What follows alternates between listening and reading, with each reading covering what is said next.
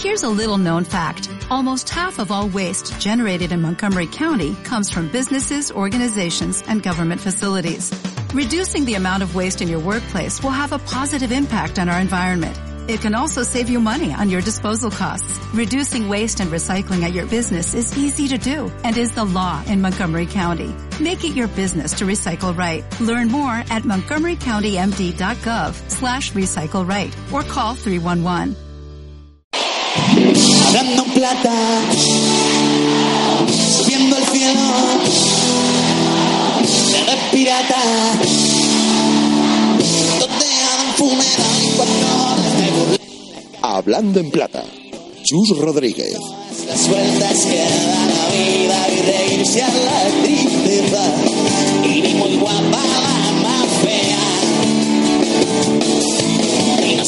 ¿Qué tal Pablo? Así es, buenas noches, no buenas tardes. Hablando en plata en Radio Marca, no podíamos fallar en la previa de la penúltima jornada en la Liga 1-2-3 2016-2017. Espectacular domingo a las 8 de la tarde. Vaya marcador que nos espera en Radio Marca. Así que un anticipo aquí durante la próxima media hora. Esto es Hablando en Plata. Escuchas Radio Marca.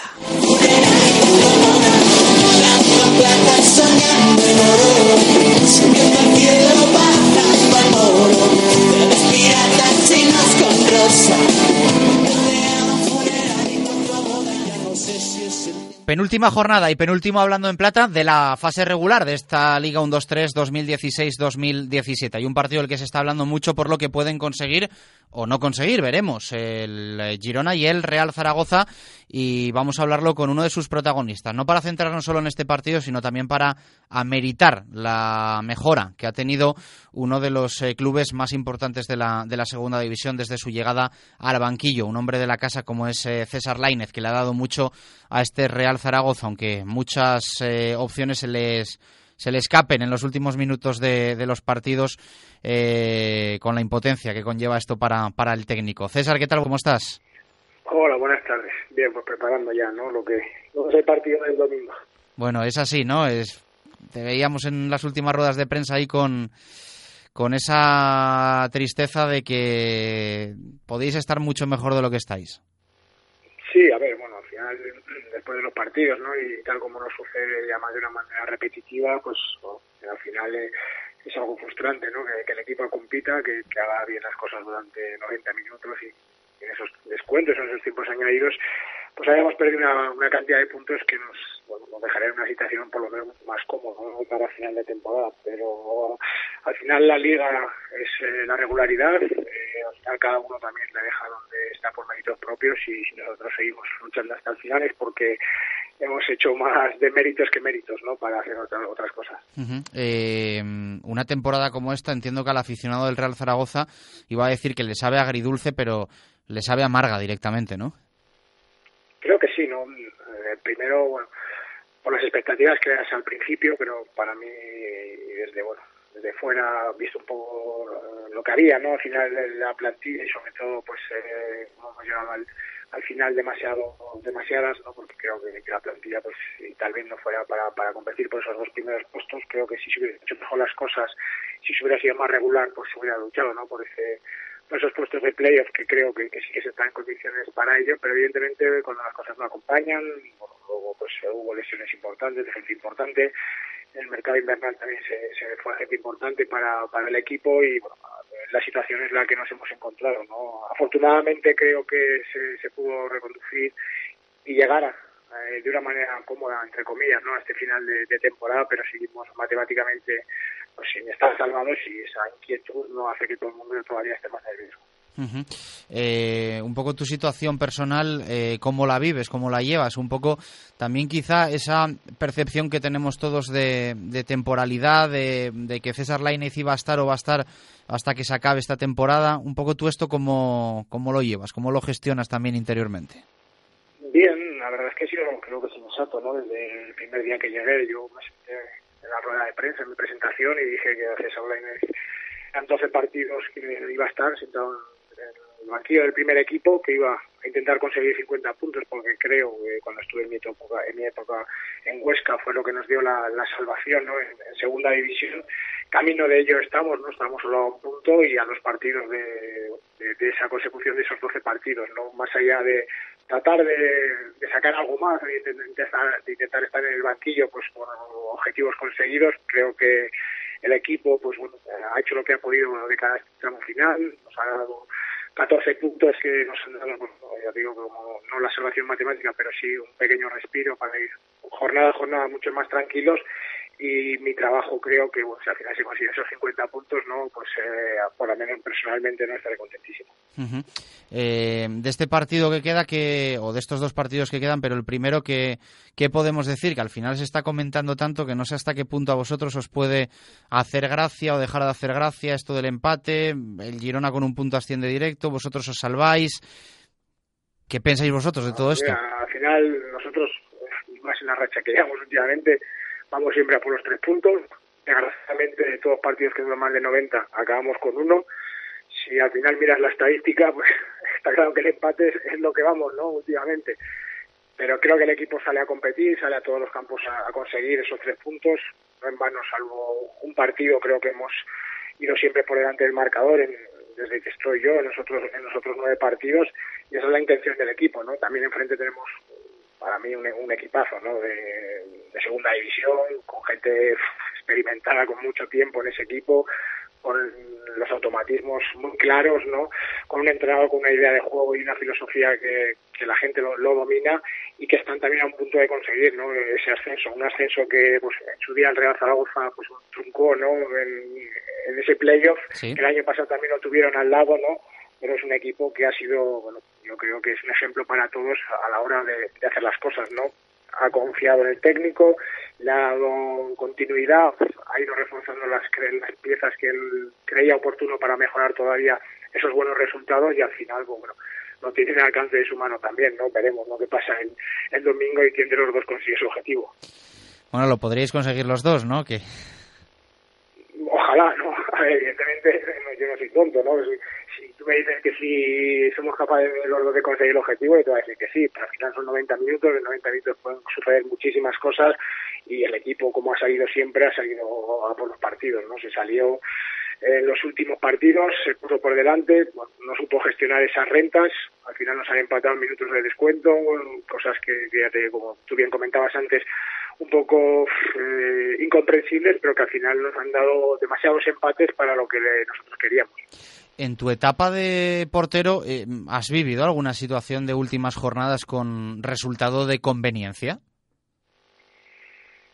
No, desgraciadamente, por un lado, eh, siempre dependimos de nosotros para, para poder salvarnos en situaciones difíciles y en situaciones más beneficiosas, ¿no? También para meternos en Europa League. Estuvimos a punto de ganar una liga con Chechu Rojo en la última jornada, que, creo que en Valencia pues sí nos escapó. Bueno, siempre he tenido la manía, o por lo menos o me ha pasado, ¿no? Que cuando he jugado siempre por, por objetivos eh, hemos dependido de nosotros mismos y no de resultados que, que hubieran ¿no? convenidos con, con los, otros, los otros equipos. Pero bueno, al final yo creo y, y, es entendible que todo el mundo pues esté hablando porque es una es una especulación que en el mundo del fútbol está en boca de todos, ¿no? Y más ahora pues con todo esto de las apuestas y, y cosas que bueno que en mi época era impensable, ¿no? Y que ahora pues bueno, eh, está a la orden del día. Uh eh, César Lainez, entrenador del Real Zaragoza, un placer charlar contigo. Te mandamos, eh, bueno, pues ese ánimo que te hemos visto decaído en esas últimas eh, comparecencias. Yo creo que tanto en la Romareda como fuera en los que seguimos la segunda división se valora positivamente tu trabajo porque tenías un marrón. El marrón, pues bueno, eh, a falta de ese punto, parece que, os el Zaragoza se ha librado de él y, y yo creo que también tiene tiene que agradecerte gran parte de que, de que así sea. Lainez, un fuerte abrazo, muchas gracias. Nada, muchas gracias a vosotros. De la pelea de la permanencia y a la vez el ascenso directo, ese Girona Real Zaragoza, nos vamos a ir a otra diferente, a la del playoff, con mucha emoción también y con cinco o seis equipos para solo cuatro plazas. Vamos a charlar con uno de los eh, protagonistas también de esta Liga 1-2-3 2016-2017. Bueno, quizá eh, alguno discutirá porque siempre hay muchos candidatos lo de ponerle la etiqueta de jugador revelación, pero si hiciésemos una lista, a buen seguro que estaría en ella eh, nuestro próximo protagonista, eh, Joan Jordán, jugador mediocentro del Real Valladolid Club de Fútbol. Eh, Joan, ¿qué tal? Buenas tardes, ¿cómo estás? Hola, buenas tardes. Bien, bien, muy bien. Bueno, esperando el fin de semana, ¿no? Y ese partido del, del domingo en Reus, muy importante para vosotros, porque, bueno, nadie os esperaba en esa, en esa pelea, pero ahí estáis. Sí, ya con ganas de, que llegue el domingo, sabemos de la importancia que, que tiene ese partido y, solo tenemos en mente sacar los tres puntos y, y ojalá se vea así. Eh, venimos en buena racha, seis partidos sin perder, cuatro victorias.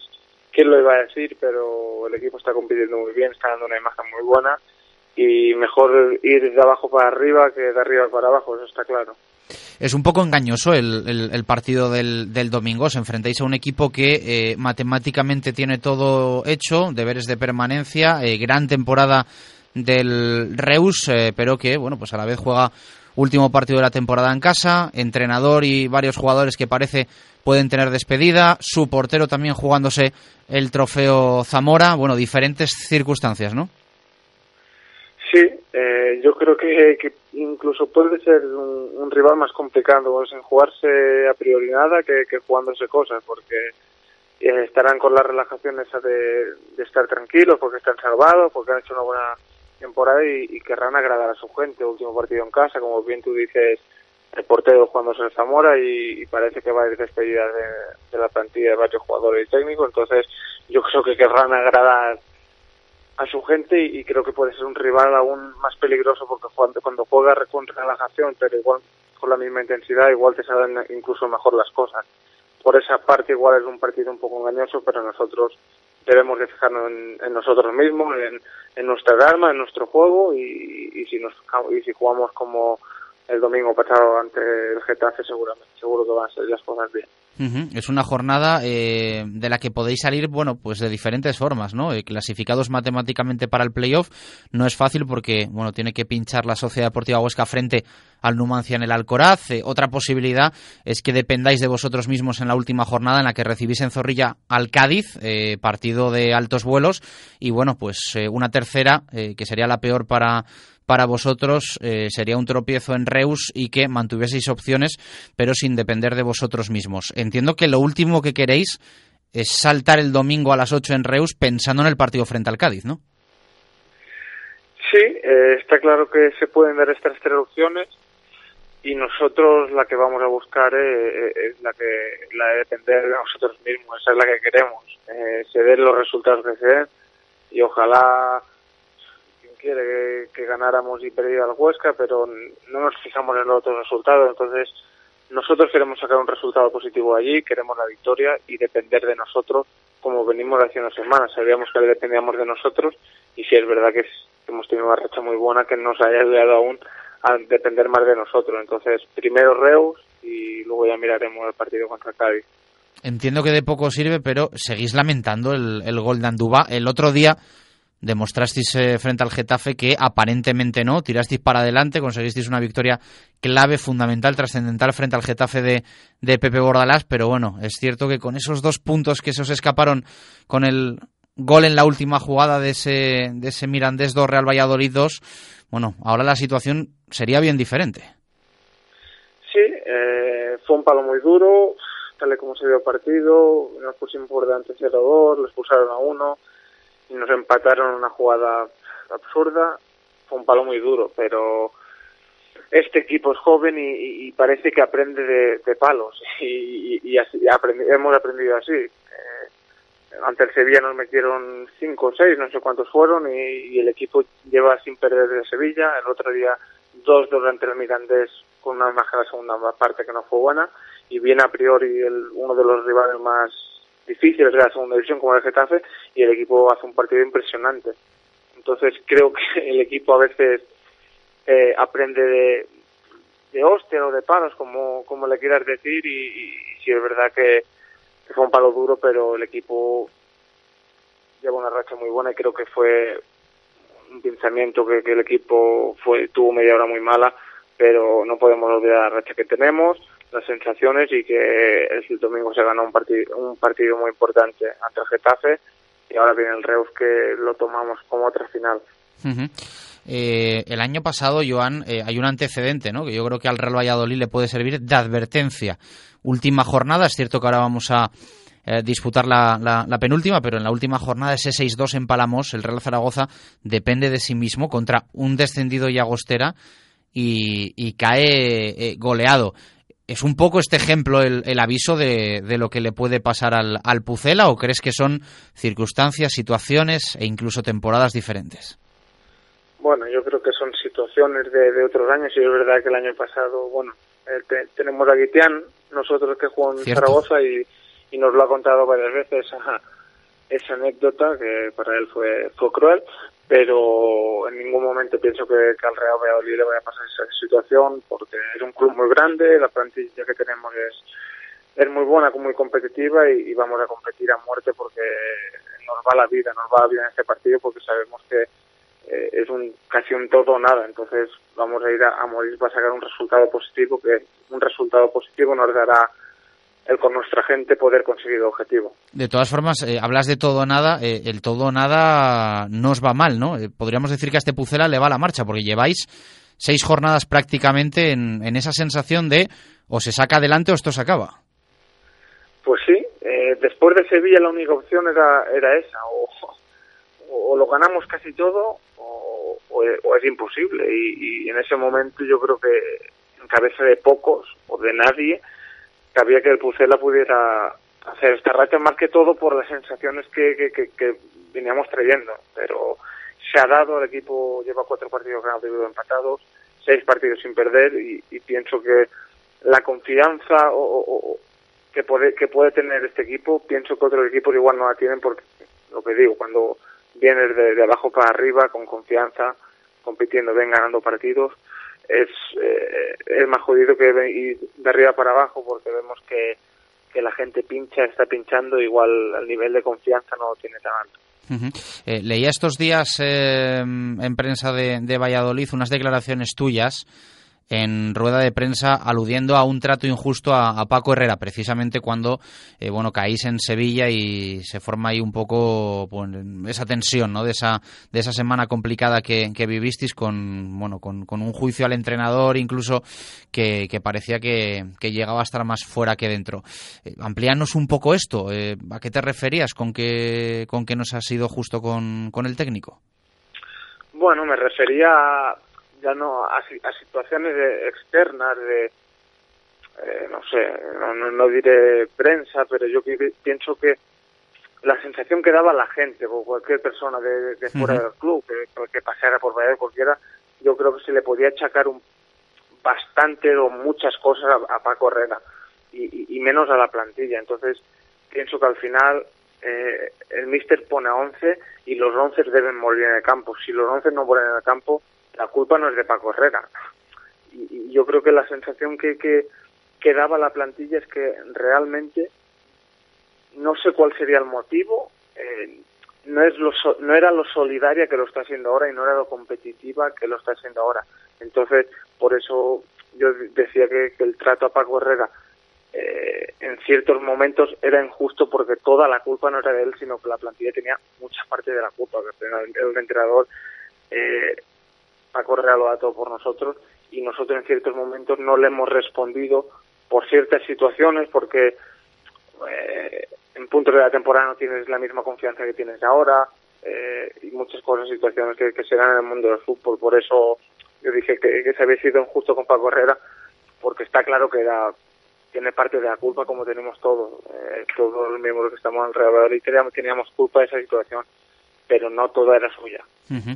Eh, precisamente el entrenador eh, viene meses diciendo que el objetivo es eh, el sexto puesto, pero la realidad es que, bueno, pues este Real Valladolid ahora, eh, si a mí no me fallan las cuentas, depende de sí mismo para ser algo más que sexto, ¿no? Eh, al final, si gana en Reus, si ganas al Cádiz en la última jornada, está claro que vas a superar al, al conjunto gaditano a la espera de lo que puedan hacer Tenerife, Getafe y en este caso, pues bueno, no contaría ni siquiera la, la Sociedad Deportiva Huesca, a no ser que, el Cádiz también la, la en esta próxima jornada. Eh, la aspiración un poco del vestuario y la tuya personal es la sexta plaza o también os abrís a decir, oye, si podemos aprovechar y ser quintos, cuartos, cuanto más arriba mejor. Eh, bueno, el objetivo que, que nos proponemos nosotros primero ganar en Reus y, seguir dependiendo de nosotros contra Cádiz. Nos marcamos el partido a partido, pero sí es verdad que nosotros, tal y como venimos, el objetivo es playoff y, el objetivo es ganar los dos partidos. Ojalá se den esas dos cosas y, no sabemos en qué posición estaremos porque, bueno, está Tenerife, como tú bien dices, Getafe igual está un poquito más lejos, eh, Cádiz y, bueno, Huesca lo tenemos por debajo. Entonces, nos centramos, ojalá que el objetivo eh, prioritario que es entrar en playoff se dé y, en, ese, en ese momento daría igual la plaza porque el objetivo se habría conseguido, pero si es verdad que si tenemos la opción de quedar más para arriba seguramente lo vamos a pelear. Eh, a la afición la habéis ido poquito a poco enganchando, ¿no? Está claro que en ese último partido frente al Cádiz eh, va a estar de vuestro lado, pero lo suyo os ha costado. La verdad es que la temporada ha sido, ha sido dura porque el equipo en ciertos momentos no, no ha sido lo regular que queríamos, eh, ganábamos dos, empatábamos uno, perdíamos dos, eh, no, no hemos sido regulares en, en, todo el año, menos el tramo final, que, pienso que al final es lo importante y si somos regulares ahora nos meteremos seguro. Y, y si es verdad que la afición le ha costado porque el equipo en ciertos momentos igual no ha respondido como, como esperaba la gente, entonces en momentos puntuales yo siempre lo he dicho, me acuerdo que fuimos a campo del Girón y tenemos opción de, colocarnos cerca de ellos, cerca del segundo, y perdimos. Y, siempre que hemos tenido opción de algo, opción de algo, no ha salido bien. Y ahora estamos teniendo opciones de cosas y el equipo está compitiendo como igual no ha competido en todo el año. Entonces es normal que la gente se anime y, y nosotros estamos muy contentos que nuestra gente cree en nosotros porque nosotros los necesitamos a ellos para sacar los partidos adelante como el de Getafe que se creó un ambiente eh, muy bonito. Y dejo lo más delicado para, para cerrar y despedirte. Eh, semana en la que en la segunda división, en nuestra Liga 1-2-3, se está hablando mucho de la, de la figura de Juan Villar y su posible marcha la próxima temporada al, al Club Deportivo Tenerife. Eh, tú eres un tipo, aunque lleves poco tiempo, con galones dentro del vestuario del, del Real Valladolid. ¿Qué opinión te merece todo esto que está pasando? Bueno, pienso que, que ya viene de varias semanas o incluso meses de atrás. Juan Villar puede salir porque ha el contrato, si no me equivoco, y, y, han salido muchos equipos, han salido, eh, salido Leganés, salido Cádiz, salido el Tenerife, entonces nosotros lo que esperamos de Juan Villar y es lo que va a hacer Juan Villar hasta el último minuto del, de, la temporada, es estar con el grupo, apoyar al grupo y, y, aportar su granito de arena si tiene que ser al campo, eh, darlo todo por el escudo porque él representa al Real Valladolid y lo tiene que dar todo en cada momento. Luego, a partir del 30 de junio, si se da que se va, pues mira, eh, se irá a otro club, y, pero ahora mismo eh, en la cabeza de la plantilla de él está, está el playoff y está el, conseguir el objetivo que nos planteemos al principio de año y, contamos con él. La, plantilla es de 22, los, los 22 vamos a morir por meternos en playoff y luego veremos el otro objetivo. Iván Jordán, un placer charlar contigo. No tenemos duda de que vas a crecer muchísimo, ya lo estás haciendo en el, en el fútbol español y de que te vamos a ver triunfar en, en primera, bien en el Real Club Deportivo Español o, en otra casa. Un fuerte abrazo, muchas gracias. Muchas gracias, chao, chao, chao. Hablando plata, subiendo el cielo, pirata,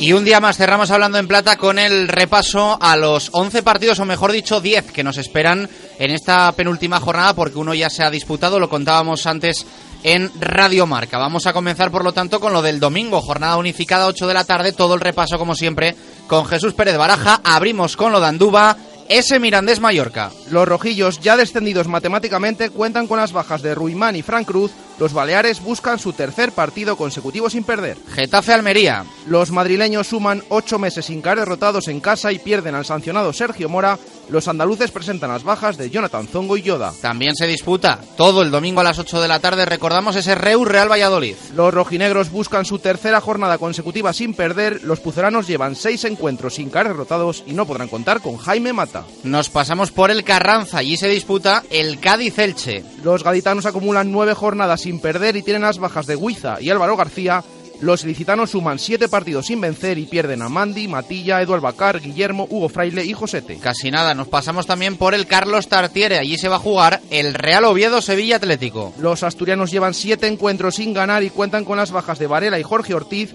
Los hispalenses no podrán contar con Svet, Bernardo, Fede San Emeterio e Ibi. Vallecas será el escenario del partido entre Rayo Vallecano y Córdoba. Los franjirrojos acumulan cuatro meses sin caer en casa y presentan la ausencia de Toño. Los blanquiverdes suman tres jornadas sin perder y tienen la baja de Domingo Cisma. Puede haber ascenso en Montilivi, donde se va a disputar el Girona-Zaragoza. Los de Pablo Machín, que ascenderían con un punto, pierden a Richie Álvarez, Sebas Coris, Alcaraz, Mafeo y Perapons. Los maños llevan cinco partidos sin vencer y no podrán contar con Bilk y Dongu. Buscan playoff y permanencia el Tenerife y el Nastic de Tarragona. Ambos se enfrentan en el Heliodoro Rodríguez López. Los canarios acumulan cuatro encuentros sin perder y cuentan con las bajas de Rachid y Camil. Los tarraconenses pierden a Emaná. El penúltimo es el de la Condomina, Ucama Alcorcón. Los universitarios presentan las bajas de Cedric y Luis Fernández. Los alfareros no podrán contar con Rafa Páez y Oguona. Y cerramos en el Alcoraz, Sociedad Deportiva Huesca, Club Deportivo Numancia. Los oscenses suman cuatro meses sin caer en casa y tienen las bajas de Luis Astre, Nagore y Kilian. Los sorianos llevan tres jornadas sin ganar y pierden a Luis Valcarce, Manu del Moral, Jairo Morillas, Julio Álvarez, Munir y Juan Mateu. Imagínense el marcador que nos espera el domingo a las 8 de la tarde con Edu García, con Javi Amaro, con Valentín Martín y con todos los narradores de la Liga 1-2-3 aquí en Radio Marca. Nosotros volvemos el próximo viernes ya para hablar, para hacer la previa de la que va a ser la última jornada de la fase regular en Segunda División. Gracias por estar ahí, un abrazo, adiós.